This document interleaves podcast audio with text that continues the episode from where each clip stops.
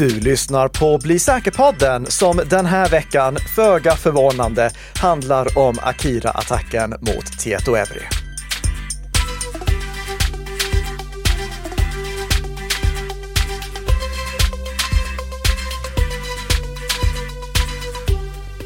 Vi har ju också, och det är ju lite i kontrast, ett firande. Just det. Det, det känns väldigt fel att inleda med det, men vi, vi måste ju ändå säga det.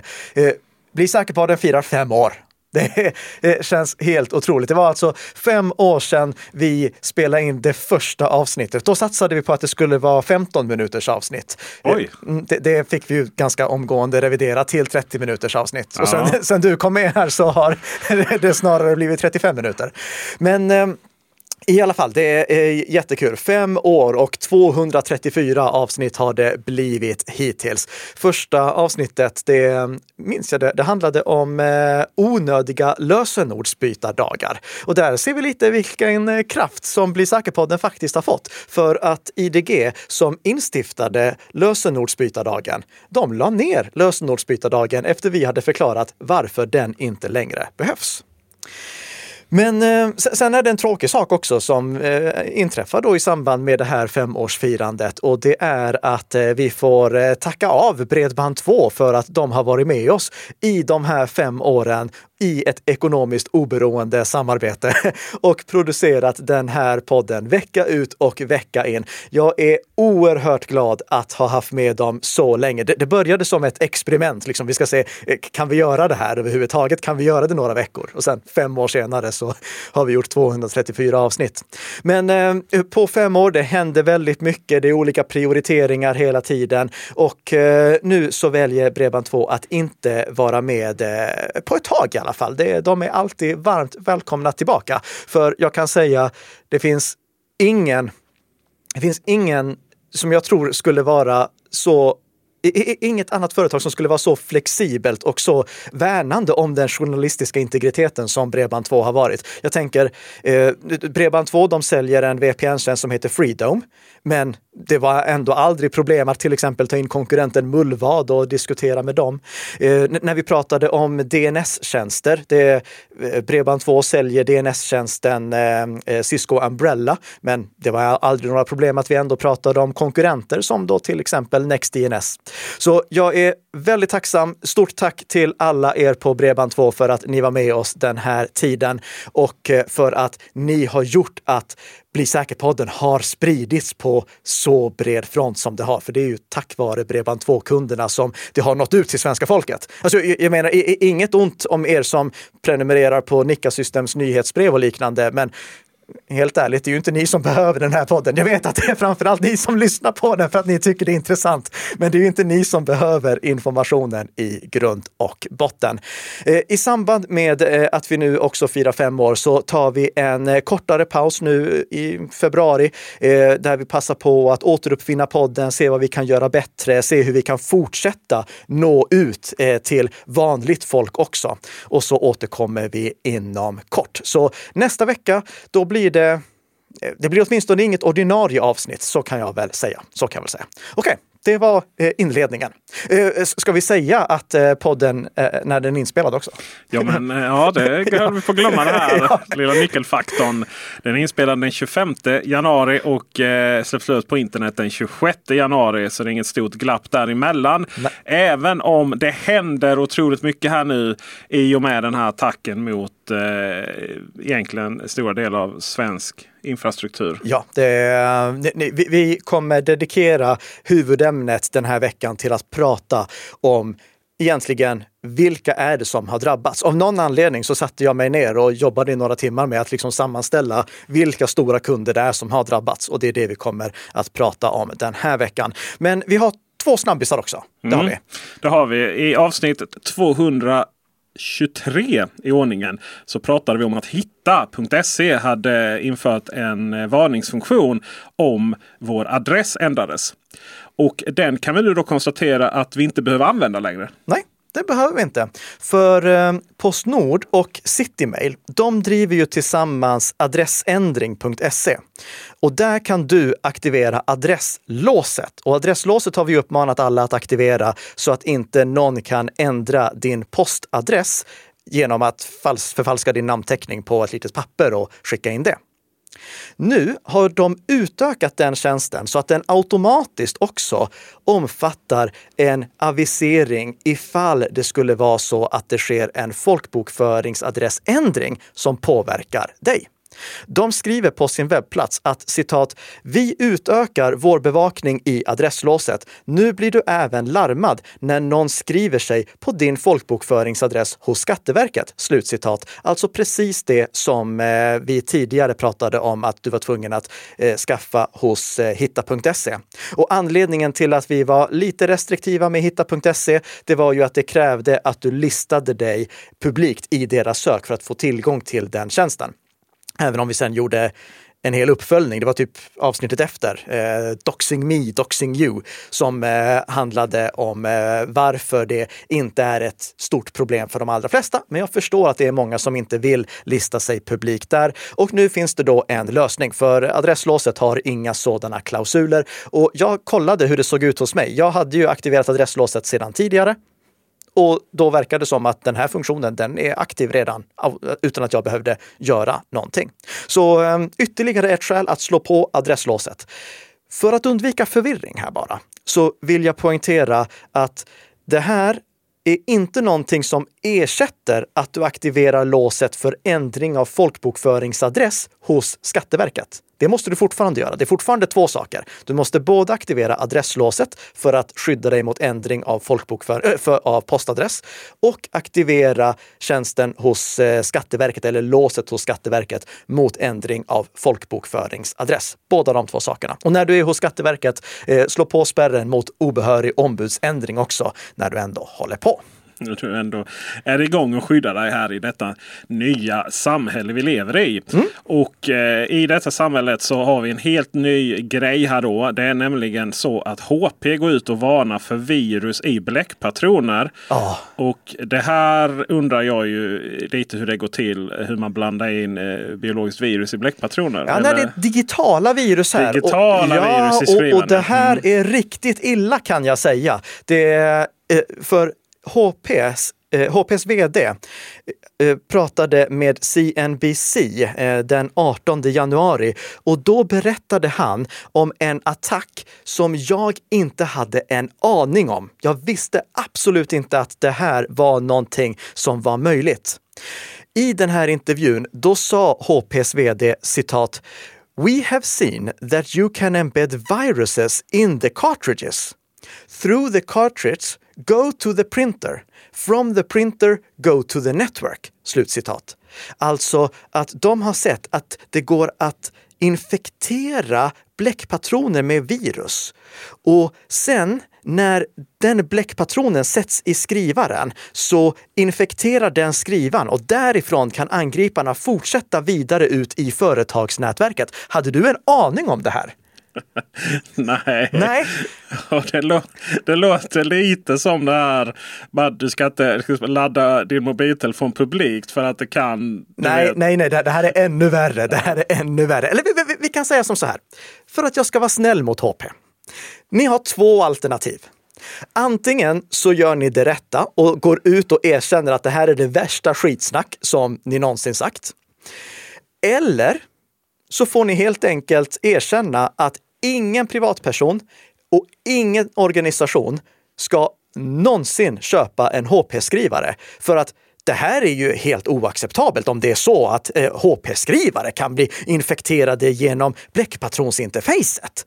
Alltså, det, det, det, är ju helt orimligt att man då skulle ha en sån HP-skrivare i sitt nätverk. Så välj själva HP. Vad är det? Är det skitsnack?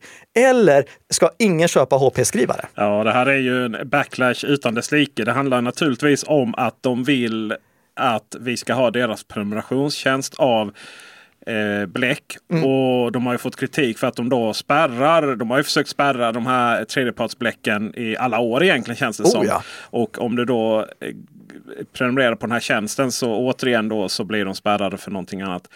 Och, eh, ett, och det är väl, då är väl skrivarna så avancerade just för att kunna hantera den här saken. Skrivare som beställer egen bläck. Men enklast är kanske att helt enkelt inte använda en HP-skrivare alls. Då. Ja, det och, du, du, lyfter en bra poäng här. Eh, för det första, bläckpatronerna. Varför i hela friden har de den här tekniken i sig överhuvudtaget? Det borde bara vara bläckbehållare som du sätter i skrivan. Eh, men i alla fall, det, eh, och, och ja, jag förstår att de vill spärra tredjeparts bläckpatroner i och med att de knappast tjänar några stora pengar på skrivarna. Men det är ju så antikonsumentaktigt det bara kan ja. bli. Är, om jag köper en bil, det är klart att jag ska få använda vilken olja jag vill i den bilen. Det är samma sak med eh, skrivare. Men HP eh, de gör allt de kan för att försöka få över folk både till att använda originalpatroner och för att använda deras prenumerationstjänst. Jag hade ju deras prenumerationstjänst här och sa upp den och då är det väldigt tydligt att Eh, om du säger upp den här nu och det fortfarande finns bläck kvar då i de här patronerna du har fått här via mm. posten. Då kommer de patronerna sluta fungera. Ja, och då har vi miljöaspekten där också. Så det, det där är helt förkastligt. Till HPs försvar ska jag dock säga att de har bevisat i labbmiljö ett exempel på en bläckpatron som de kunde modifiera så att den infekterade skrivan. Det har de faktiskt visat. Men stort men. Det visar på ett problem i skrivan, inte i bläckpatronen. Det är ett problem i skrivan. Det är ett problem i skrivan att eh, det finns en sårbarhet för det första och för det andra att de har byggt ett interface, alltså eh, eh, eh ett gränssnitt för bläckpatronerna som är så avancerat att det går att infektera skrivaren därigenom. Det, det, det, det, är liksom så fel det bara kan bli. I en artikel som jag länkar till i våra show notes så beskriver också HP hur en sån här hypotetisk attack skulle kunna gå till. Där eh, de eh, exemplifierade med att en angripare skulle eh, skapa modifierade bläckpatroner och skicka ut dem kostnadsfritt till organisationen som de vill attackera i hopp om att den organisationen ser, oh, här fick vi gratis bläckpatroner, bra, vi stoppar in dem i vår skrivare. Men det resonemanget, det köper jag inte för fem öre. För mm, häng med här nu. HP säger alltså att det här skulle vara en angripare som har kompetensen att skapa en sån här modifierad bläckpatron, veta vilken skrivare kunden har, veta att just den skrivaren faktiskt har en sårbarhet som HP av någon anledning inte har åtgärdat. Samma angripare skulle sakna kompetensen att skapa en HP originalförpackning. ja. ja. För, försök att få ihop det där. Det, det, är självfallet helt orimligt. Allt det här är bara rent trams. Eh, det finns problem med skrivare ur ett säkerhetsperspektiv. Det har vi pratat om tidigare, till exempel att de innehåller lagringsyta som kan eh, innehålla gammal data. Det är framförallt sådana som har skannrar i sig. Där kan det finnas en lagringsyta som innehåller gammal data så att när skrivaren kasseras, då är det en angripare som kan plocka ut eh, den här lagringsytan, hårddisken eller minneskortet, ur skrivan och eh, läsa datan som har legat där en gång. Och så har vi nätverksrisken också eh, som vi måste tänka på att en uppkopplad skrivare är en attackerbar skrivare på ett eller annat sätt. Det fick vi faktiskt ett exempel på förra året. Då var det massvis, tusentals HP-användare, eh, HP Office-ägare som eh, blev utsatta för en attack som skedde via internet för att de här skrivarna var uppkopplade mot internet som brickade skrivarna rakt upp och ner. Nej då. Jag hörde att geniet bakom den här attacken höll till i Kalifornien för övrigt. Precis, för det var HP själva som skickade ut den uppdateringen som brickade skrivan. Så om det är någonting vi ska vara försiktiga med, då är det väl snarare HPs bristande förmåga att testa sina uppdateringar. Eh, eh, nu har jag raljerat tillräckligt om det här tror jag. Yes, ja. för nu måste vi prata om något oerhört som är en stor attack mot egentligen hela vårt svenska samhälle. Ja. Eh, som började med problem runt biobiljetter men slutar i eh, katastrof för i alla fall minst en kommun. Ja. Vi ska alltså prata om Akira-attacken mot Teito Evry.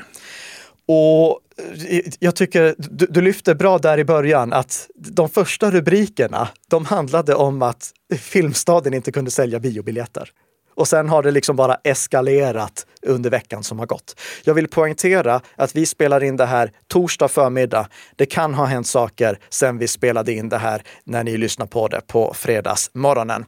Men vi tar det från start. Vad var det som hände? Jo, natten mot i lördags, då drabbades delar av ett av Sveriges datacenter, ett av Tieto Evrys svenska datacenter, av en utpressningsattack.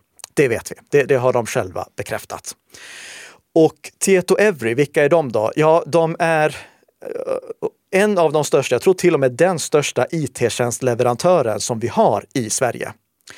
Och de levererar it-tjänster till väldigt många andra organisationer, vilket gör att andra organisationer förlitar sig på att Tieto Evrys tjänster är uppe för att deras verksamhet i sin tur ska fungera och eventuellt även att deras kunders verksamhet ska fungera.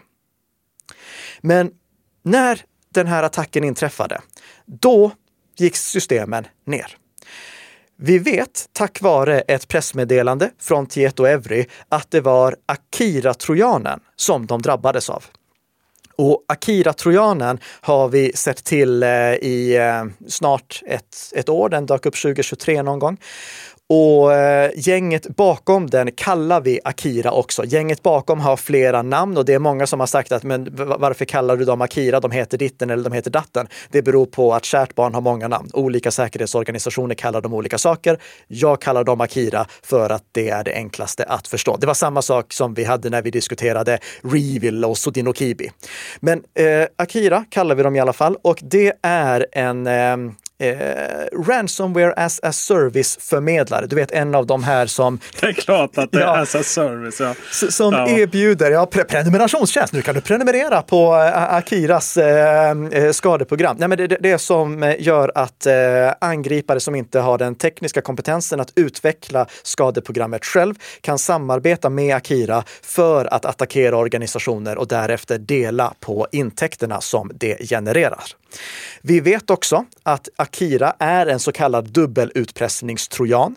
Det innebär att Akira-trojanen är skriven för att både exfiltrera data, stjäla data och utpressningskryptera data. Och de här dubbelutpressningstrojanerna, de har vi ju pratat om. Eh, eh, så sent som kaktustrojanen eh, som Coop Värmland drabbades av. Just eftersom när de har stulit data, om inte utpressarna får betalt, då läcker datan. Vi vet dock inte om den här Akira-infektionen har läckt till eh, eh, har gjort att data har läckt. Det är inte bekräftat än. Vi vet att system har blivit utpressningskrypterade. Vi vet inte om den faktiskt har stulit data, men vi vet att den kan stjäla data. Sen har vi frågan om vilka är det som ligger bakom och det är ju det som det har diskuterats mest om, om att Ryssland ligger bakom. Jag vill vara tydlig här med att det som jag har sagt, det är att jag vet, eh, och branschen vet kan jag egentligen säga, att eh, Akira har kopplingar till gamla Conti-gänget som vi har pratat om tidigare i den här podden och jag troligtvis kallade någonting väldigt oförskämt som jag inte ska säga en gång till, men där man bytte ut ena vokalen i eh, deras namngäng. De var aktiva Eh, stöttare av Ryssland. De, de, tog, de tog tydligt ställning för Ryssland. Så vi vet att Conti-gänget, de var Rysslands vänner. Akira har kopplingar till Conti. Det ser vi på deras beteende och vi ser det på eh, även att de delar kod, även om koden har läckts. Men det, det, finns flera indikationer på att Akira på ett eller annat sätt hänger ihop med Conti. Om det är hela Conti eller inte, det vet vi inte. Eh, för det, det, alltså, det finns ju inte motsvarighet till Bolagsverket där vi kan gå in och kolla alla de här eh, aktörerna, vilka de är. Så det är det jag har sagt. Sen har eh, Mattias Wåhlén från Trusec. Eh, Trusec är jätteduktigt svenskt it-säkerhetsföretag. Eh, han har bekräftat tydligare kopplingar till Ryssland som inte jag känner till. Men Trusec, de har egen övervakning av vad som händer på internet. Så han sitter på information som inte jag har. Jag lägger därför en länk till det som han säger i eh, veckans show notes så kan ni läsa exakt vad han säger så att jag inte lägger ord i hans mun. Ehm, vi ska gå igenom hur den här utpressningstrojanen har påverkat svenska organisationer. Innan vi gör det vill jag bara förtydliga att vi vet inte att samtliga organisationer har blivit utpressningskrypterade. För när en sån här utpressningsattack inträffar, då är det inte omöjligt att Tieto Evry som levererar tjänsten där de märker att oj, vi har blivit utpressningskrypterade, att de tar system offline för att skydda dem så att inte utpressningstrojanen sprider sig till andra system också. Och eftersom jag bara kan se liksom utomstående så kan inte jag avgöra om ett system har gått ner och är otillgängligt för att det har blivit utpressningskrypterat eller för att det har blivit taget offline i preventivt syfte. Det där är jätteviktigt att ni kommer ihåg så att ni inte tolkar det som att alla de här organisationerna har blivit utpressningskrypterade. De kan ha blivit det, men vi vet inte om så är fallet. Det vet vi inte förrän Tieto Evry förhoppningsvis ger oss en väldigt bra rapport över vad det var som inträffade. Så jag tänkte nu, för att visa vilken otrolig påverkan det här har på samhället, gå igenom hur egentligen det här har påverkat olika organisationer. Och vi tar dem faktiskt i bokstavsordning. Eh, vissa går snabbt, andra går lite långsammare. Men vi börjar med Anticimex. Ehm, de eh, saknar möjlighet att boka in nya kundbesök och kunder kan inte logga in på kundportalen. Det verkar inte vara allvarligare än så. BMW och Mini, det är ditt branschskrå. Eh, de eh, har för närvarande inte möjlighet att skicka ut fakturor eller göra kontraktsändringar och kundportalen ligger nere.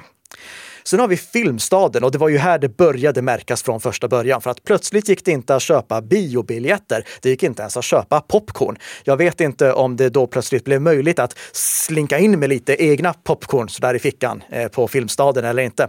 Men eh, det blev problem på Filmstaden. Eh, de hade Eh, de fortsatte att ha biograferna öppna, så de som hade biljetter, de kunde kolla på bio. Men eftersom eh, Filmstaden sedan flera år tillbaka är en kontantfri verksamhet så kunde de inte ta betalt på något sätt. Under lördags eftermiddagen, då började de dock kunna ta betalt med Swish. Sen har vi Grandgården och de tillhör de som har drabbats procentuellt absolut hårdast. För Grandgården, de är också kontantfria, sedan 2022. Och på lördagsmorgonen, då kunde de inte öppna sina butiker. Och det kunde de inte på söndagen heller. Och inte på måndagen. Det dröjde in på tisdagen innan de fick upp dörrarna till sina hundra butiker och började kunna ta betalt. Granngården meddelar att de fortfarande har störningar i sin operationella verksamhet och deras webbutik ligger fortfarande nere. Loomis. Ehm, vet alla vilka Loomis är? Det är gamla Securitas va? Ja, det, det är en massa bo, konstiga bolagskonstellationer där och avknoppningar. Men det, det, är liksom kontanthanteringsbolaget Loomis. Eh, de som ni ser att gå runt med väldigt, väldigt säkra väskor ibland med, fulla med kontanter. Eh, de har påverkats på flera vis. De har meddelat att de eh, har svårt att ge information om tjänster, saknar möjlighet att fakturera för utförda tjänster. Men det allvarliga, det är det som de skriver i en notis på sin webbplats. Där står det så här, citat. Det finns en risk för att information vi har i vårt affärssystem om ert bolag kan ha kommit obehöriga till del, men det är inte bekräftat. Det kan innefatta information om bankkonto för utbetalning, företrädare med personnummer och deras roll, kontaktpersoner, fakturor, avtal och liknande dokumentation." Slutcitat. Och ifall det har varit en dataläcka av den karaktären, då är det självfallet väldigt, väldigt allvarligt. Eh, sen har vi en del sådana här börsnoterade bolag som har gått ut med information i, eh, i förväg om sina resultatsiffror. Eh, där har vi till exempel Munters och även Trade Doubler. Båda de två har offentliggjort sina resultatsiffror i förväg och Munters skriver att det inte kan säkerställas att citat information avseende Munters preliminära resultat blivit konfidentiell. Slutcitat. Det var inte ett ordagrant citat det där, för jag hoppade över lite. Men i alla fall, det, det, det är det som står, eh, att eh, de har eh, tillkännagett de här siffrorna preliminärt med anledning av det. Hela den här sammanställningen hittar ni för övrigt på nickasystems.com. Så har vi den stora, nämligen Primula. Och Primula, vad är det? Ja, det är statens HR och lönesystem. Det används av över 100 myndigheter och vill ni ha hela listan så finns den hos Sveriges Radio. Det systemet gick ner i samband med attacken och det ligger fortfarande nere, vilket gör att eh, det inte går att rapportera in avvikelser. Däremot så ska lönerna kunna betalas ut precis som vanligt. Det finns några undantag. Eh, Umeå universitet är ett av dem. De använder också Primula men driftar det i egen regi. Och eftersom det var driftparten Tietoevry som gick ner så påverkas inte Umeå universitet. Vi har två regioner, Region Uppsala och Region Västerbotten. Region Uppsala de meddelade att det fanns störningar i deras ekonomisystem och sjukvårdens journalsystem. De meddelade också att de har varit tvungna att gå över till reservrutiner men att det inte påverkar medborgarna. Region Västerbotten meddelar att eh, flera av deras system påverkas av driftstörningen. Eh, och det var först däribland systemet för utskrivning av patienter och systemet för beställning av förbrukningsinventarier. Nu har de konkretiserat det till att det bara är de här två systemen. Tror ni att Alltså, fattar ni hur, hur, mycket det här får ringa på vattnet? Det, för vi är inte färdiga. Vi, vi tar några till. Rusta deras webbplats gick ner i samband med attacken. Men Rusta är inte en kontantfri butik, så deras drygt 200 butiker kunde ha öppet som vanligt. Eh, men då inte ta betalt i alla kassor. Det är lite att tänka på det här för oss som ändå uppskattar det kontantfria samhället. Absolut. Det, kontanter har varit räddningen här eh, under förutsättning att kunderna har kontanter också. Det, det, det här ligger ju på bådas ansvar. Eh, Stadium deras webbplats gick ner i samband med attacken, men de har inte ens skickat ut något pressmeddelande, så de verkar inte driva eller påverkas av störningarna utöver då att deras webbplats är nere och deras butiker tar emot kontanter. Så deras 190 butiker rullar på som vanligt. Svenska retursystem, det är nog inte många som vet vilka de är, men det är de som gör att vi har pallar att skicka saker fram och tillbaka med till våra matvarubutiker. Eh, de eh, eh, meddelade att deras webbplats och deras kundsystem gick ner i samband med attacken. Eh, de satte upp en temporär e-postadress som man istället fick mejla in beställningar till. Systembolaget, de drabbades knappt. Det, deras webbplats gick det inte att beställa varor på under lördagen och sökfunktionen slutade funka. Eh, på söndagen var allting uppe och rullade igen. Unionens a-kassa påverkades inte jättemycket heller. Deras webbplats ligger nere, men mina sidor funkar fortfarande. Så det är alltid någonting. Men det finns ju en kvar på den här listan. Det stora vet. Ja, Vellinge kommun. Och Vellinge kommun, de drabbades verkligen hårt. Deras webbplats gick av förklarliga skäl då ner på lördagen och det dröjde till långt in på söndagen innan kommunen fick upp en eh, reservwebbplats. Och det är på tok för länge. Det är alltså eh, organisationer som har eh, direktkontakt med oss medborgare. Det kommuner, regioner, andra myndigheter. De måste självfallet vara beredda och ha en backup-webbplats att växla över till samma stund som deras huvudsakliga webbplats går ner. Det behöver inte vara en avancerad webbplats med massa eh, e-tjänster för att eh, rapportera eh, hål i gatan och liknande, utan bara en statisk webbplats för att publicera information så att den når ut. Och den ska inte som i fallet med Vellinge kommun här, ligga på en annan domän. Eh, Vellinge har eh, sagt att eh, de har publicerat en, en webbplats och säger gå hit för att läsa mer och så hänvisar de till en annan domän. Det är fel med tanke på det förändrade politiska läget så måste alla organisationer ansvara för att de använder sin primära huvuddomän för att kommunicera ut, inget annat. Ni som lyssnar på podden, ni förstår säkert att om det står på Vellinges officiella webbplats, vellinge.se, att ni ska gå till vellingealternativwebb.se tror jag det är, eh, så är det Vellinge som, eh, som skjutsar er dit, alltså kan ni lita på det. Men Tänk dig alla de här bluffannonserna vi ser på Facebook. Ifall invånare generellt börjar vänja sig vid att det kan finnas alternativa webbplatser. Tänk vilket, eh, vilken möjlighet det gör för den som vill sprida desinformation. Vi vet ju att Facebook inte har överhuvudtaget koll på de som publicerar annonser på deras plattform. Så då skulle en angripare kunna sätta upp en falsk Vellinge eh, Facebook-sida och säga nu publicerar vi tillfälligt information på den här webbplatsen istället. Därför är det så så viktigt att alla de här myndigheterna använder sina ordinarie domäner för att publicera information. Inte något annat. Inte hänvisa till en annan adress, utan peka om den domänen så att den går till den temporära servern under tiden istället. Och jag kan säga att det gör ont att jag sparkar så här på Vellinge nu, för att Vellinge, de ligger redan ner. De har alltså drabbats av det näst värsta vi kan tänka oss. Under onsdagen, då publicerade webbplats, äh, Vellinge en uppdateringsnotis där de tillkännagav att citat en lång rad system är krypterade och låsta efter attacken. Slutcitat. Och de skriver också att de citat betraktar detta som förlorad information och data. Slutcitat. Varför gör de det? Jo, för på onsdagen i en kommentar till SVT så meddelar Vellinge att det inte bara är deras databaser som har blivit krypterade, utan också säkerhetskopiorna. Alltså, det, det är så nästan så allvarligt det kan bli. Det, en, det enda som kan göra det ännu allvarligare är ifall datan som fanns i databaserna stals innan det krypterades. Så, Vellinge kommun, de har definitivt drabbats väldigt hårt av det här. Eh, och jag skäms lite för att jag därför går så hårt åt dem.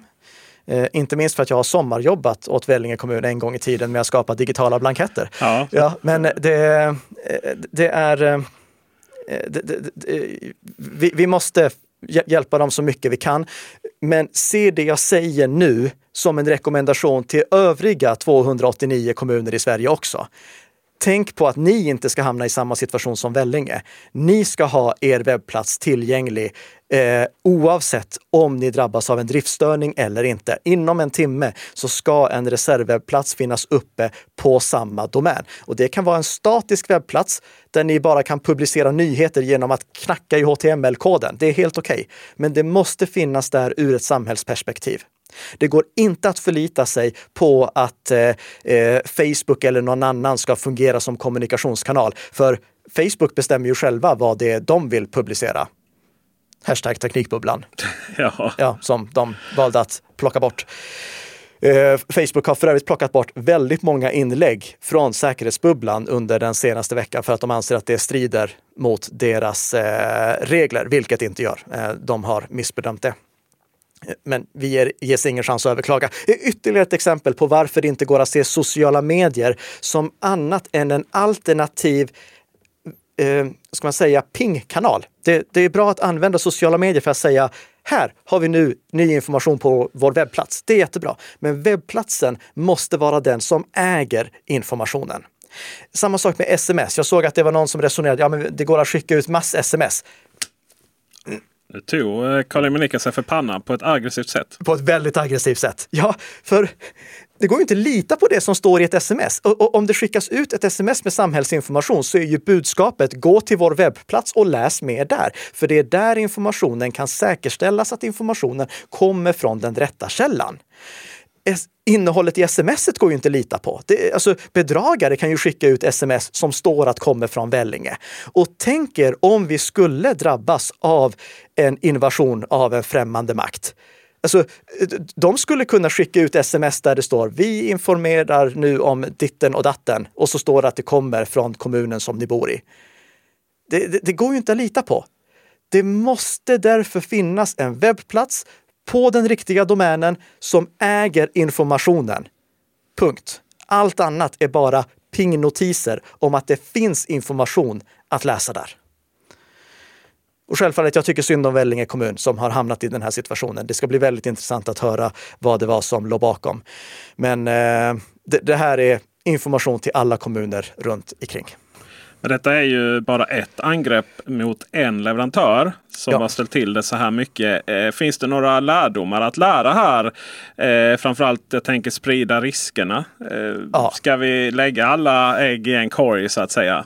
Ehm, det bör vi, eh, eller vi ska säga som så här, om vi bortser från Eh, samhällsviktig verksamhet, kollar vi på företag, de ska göra en företagsekonomisk bedömning helt enkelt. Det, det är det det här handlar om. De ska fundera på när de upphandlar en tjänst, är det värt att bygga redundans för den här tjänsten?